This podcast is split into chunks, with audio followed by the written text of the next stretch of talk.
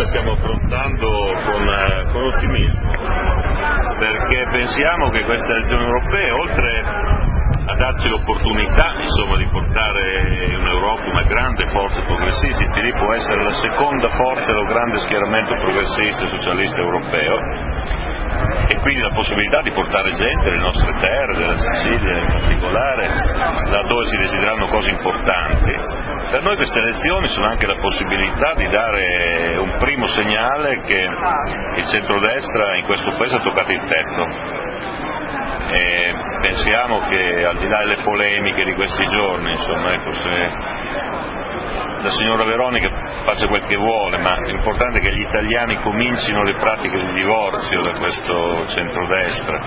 Credo che tante promesse si stanno, si stanno rivelando delle bugie e che a poco a poco il Paese possa cominciare a comprendere. Ecco, questo ci aspettiamo da queste elezioni. Ovviamente la scommessa principale per quanto riguarda la provincia di Ragusa è quella di eh, dare una centralità rispetto appunto al discorso del Mediterraneo proprio potendo raggiungere in Europa un trampolino di lancio che è realizzabile a suo avviso in che termini? Ah, io ci sono stato in Europa e posso testimoniare che c'è effettivamente bisogno di mettere un po' di contrappesi diciamo, alla politica europea, che non sempre si orienta verso il possibile sviluppo dell'area mediterranea, che invece è un'area nella quale l'Europa potrebbe avere un'influenza enorme,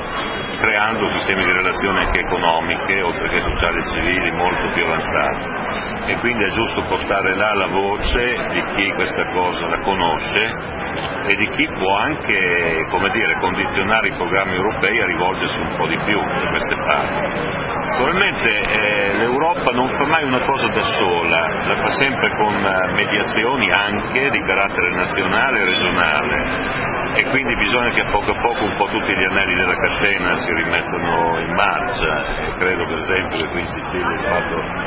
di avere finalmente un governo regionale che non accetti il taglio degli investimenti che sono stati fatti livello nazionale, che sappia spendere e programmare bene, spendere bene le risorse, sia un fatto molto importante perché in Europa bisogna andarci anche con le carte in ordine.